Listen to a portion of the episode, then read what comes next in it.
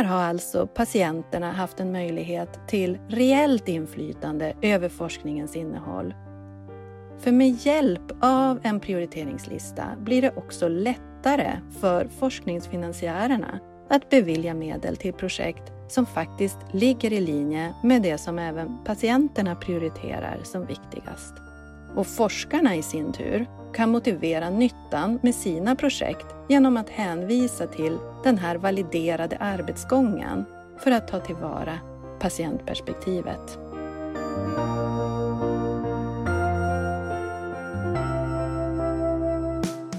Du lyssnar på Kuripodden, en podd om forskningens villkor. Jag heter Nathalie von Delea och nyss hörde du Malin Linda Nording, docent i analytisk kemi vid Umeå universitet. Hon tog kontakt med Curie-redaktionen efter att ha läst en av våra artiklar om patientnära forskning och ville gärna bidra med sitt eget perspektiv som forskare. Så i det här avsnittet i serien Från min forskningshorisont berättar hon mer om varför och hur hon själv jobbar med att involvera patienter och vad detta betyder för forskningen. Vi får också höra hur det är att forska om sin egen sjukdom.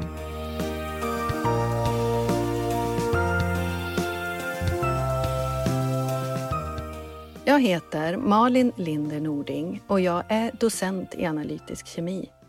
Jag jobbar som lektor på Kemiska institutionen på Umeå universitet och jag undervisar inom kemiämnet och forskar om hyperemesis gravidarum, eller HG som det också kallas.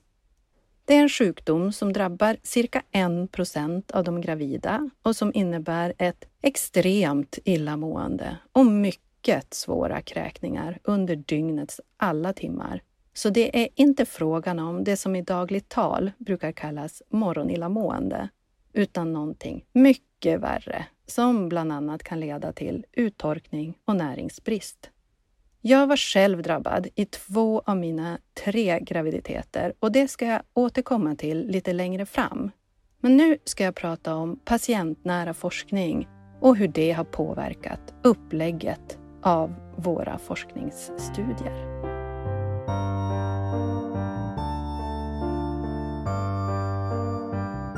Varför HG uppstår vet man inte och det finns inget botemedel i dagsläget. Så det finns ett stort behov av forskning som kan föra fältet framåt och som kan förbättra vården av HG-patienter. Här har vi mycket att vinna genom att utgå ifrån patientens perspektiv. Inte bara genom att samla data från patienter och jämföra med friska kontroller, utan att faktiskt på ett systematiskt sätt involvera patienterna i hela forskningsprocessen. Allt ifrån formuleringen av frågeställningar och hypoteser till etiska aspekter och publicering av resultat. I Storbritannien finns det en modell för patientnära forskning under ledning av The James Lind Alliance det är en icke vinstdrivande organisation som identifierar och prioriterar vetenskapliga kunskapsluckor inom hälso och sjukvården och socialtjänsten. Den första så kallade Priority Setting Partnership, eller PSP, sammanställdes 2007 för astma och sedan dess har det genomförts över 100 PSP inom ramen för James Lind Alliance. Målet är att involvera patienter i arbetet med att identifiera de viktigaste frågeställningarna som därmed behöver prioriteras inom forskningen.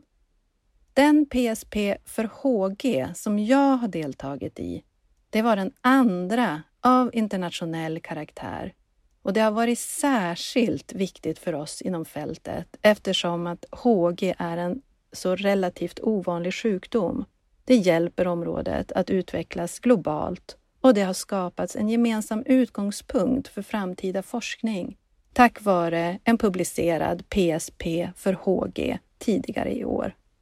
Här har alltså patienterna haft en möjlighet till reellt inflytande över forskningens innehåll. För med hjälp av en prioriteringslista blir det också lättare för forskningsfinansiärerna att bevilja medel till projekt som faktiskt ligger i linje med det som även patienterna prioriterar som viktigast. Och forskarna i sin tur kan motivera nyttan med sina projekt genom att hänvisa till den här validerade arbetsgången för att ta tillvara patientperspektivet. Det säkerställer att resurser satsas på rätt sätt. Det är ju väldigt viktigt att vi når så långt som möjligt med de begränsade resurser som finns tillgängliga.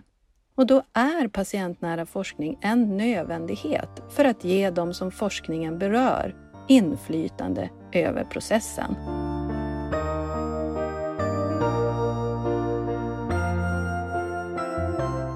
Men hur går det då till att involvera patienterna?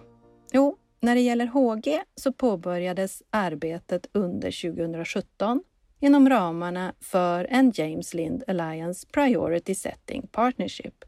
Till att börja med samlades frågeställningar angående HG in i ett webbaserat formulär från både patienter och vårdpersonal.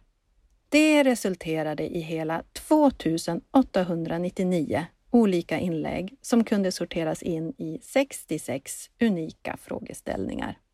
Det visade sig efter litteratursök att en av frågorna redan fanns besvarad medan 65 av frågeställningarna fortfarande stod obesvarade. De 65 rankades i ytterligare en enkät som också kunde besvaras via webben. Och de 26, knappt hälften av frågeställningarna, som fick flest röster togs med i en workshop med 19 deltagare som representerade både patienter och vårdpersonal. Och på det mötet fanns deltagare med från nio olika länder. Det var i det här skedet som jag blev aktivt delaktig i processen som en av deltagarna på mötet.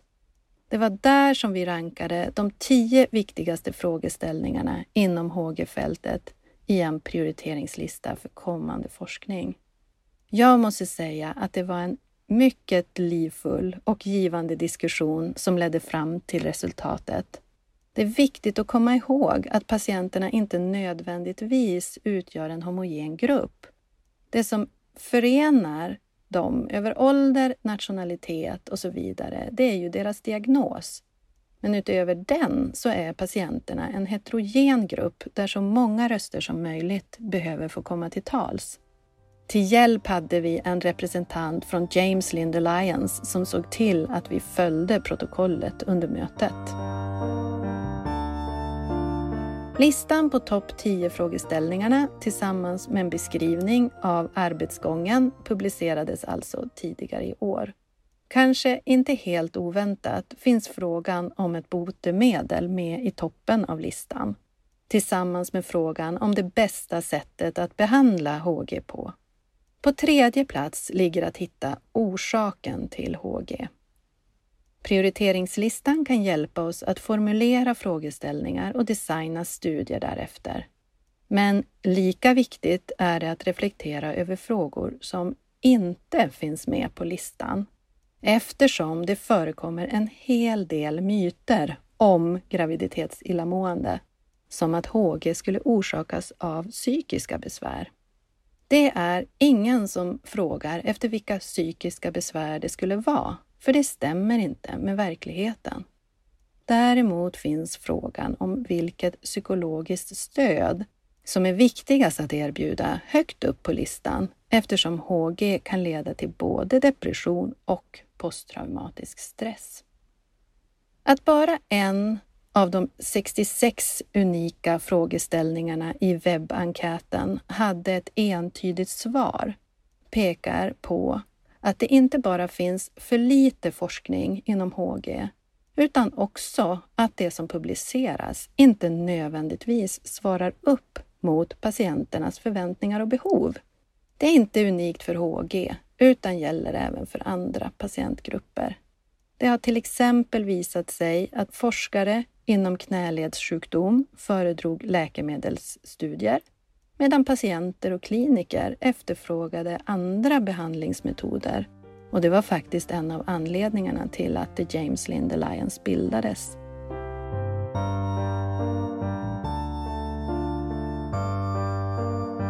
Jag har själv haft HG, men det var inte den erfarenheten som var startskottet för min HG-forskning.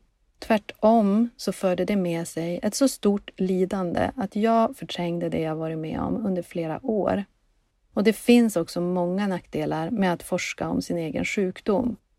På det personliga planet så måste jag vara vaksam över mitt mående och ha strategier för hur jag hanterar eventuell ångest som dyker upp i arbetet med HG. Men det finns såklart fördelar också eftersom vi alla påverkas av våra livserfarenheter och på det sättet är ju alla forskningsfrågeställningar färgade av vem vi är och vad vi varit med om. Och vem skulle ägna hela sin forskargärning åt HG om inte den som drabbats? Det är min uppgift som forskare. Nu när jag har alla dessa fakta på bordet och kan se saken ur både forskarens och patientens perspektiv.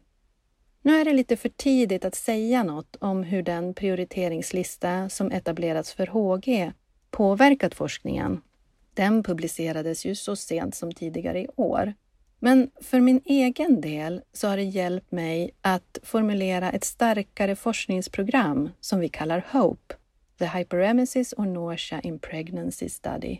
Det har kommit upp fler idéer som vi har brutit ner till konkreta mål jag är alltså inte lika begränsad av vad jag själv är expert inom och de metoder som jag förfogar över på labbet som hittills har kretsat kring metabolomik och särskilt masspektrometri för att analysera bioaktiva lipider i patientprover.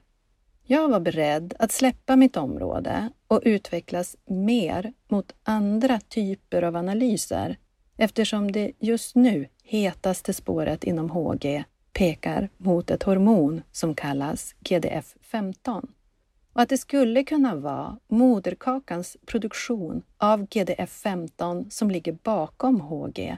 Men ganska nyligen har det faktiskt visat sig att det finns en koppling mellan de bioaktiva lipiderna som jag har ägnat största delen av min forskargärning åt och GDF-15. Det vill vi såklart följa upp. Så cirkeln sluts och jag får en chans att bidra med mitt specialintresse trots allt. Sammanfattningsvis kan man väl säga att patientnära forskning ökar chanserna att resurser och ansträngningar satsas på det som efterfrågas. Och det i sin tur, tänker jag, kan leda till större förtroende för forskningen bland allmänheten. Och för mig som forskare betyder det att jag aldrig behöver tvivla på nyttan av min forskning. Även om det visar sig att mina favoriter, de bioaktiva lipiderna, inte alls har någon inverkan på HG, så kommer min forskning att vara betydelsefull för alla som lider av HG genom att vi har etablerat HOPE som ett kunskapscentrum för graviditetsillamående. Jag har nog kommit till den punkt i min forskargärning där nyfikenheten i all sin glans inte riktigt räcker till för att det ska kännas meningsfullt. Jag behöver veta att min forskning gör skillnad i människors liv och det är vad patientperspektivet ger mig. Jag får motivation av patientperspektivet att tänka utanför ramarna och våga gå utanför bekvämlighetszonen. Genom att ta med patientperspektivet ser jag att min forskning blir bättre eftersom jag tillåter mig själv att tänka större och mer förutsättningslöst.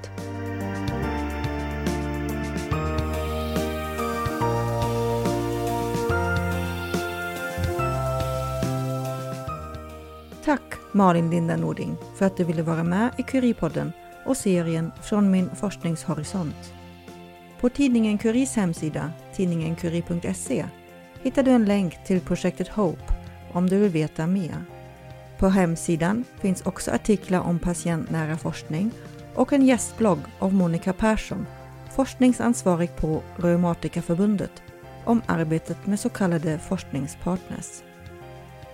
Jag som har redigerat det här avsnittet heter Nathalie von Delia. Tipsa gärna dina vänner och kollegor om Curie-podden. Curipodden finns på Soundcloud, Acast, Spotify och iTunes. Tack för att du har lyssnat!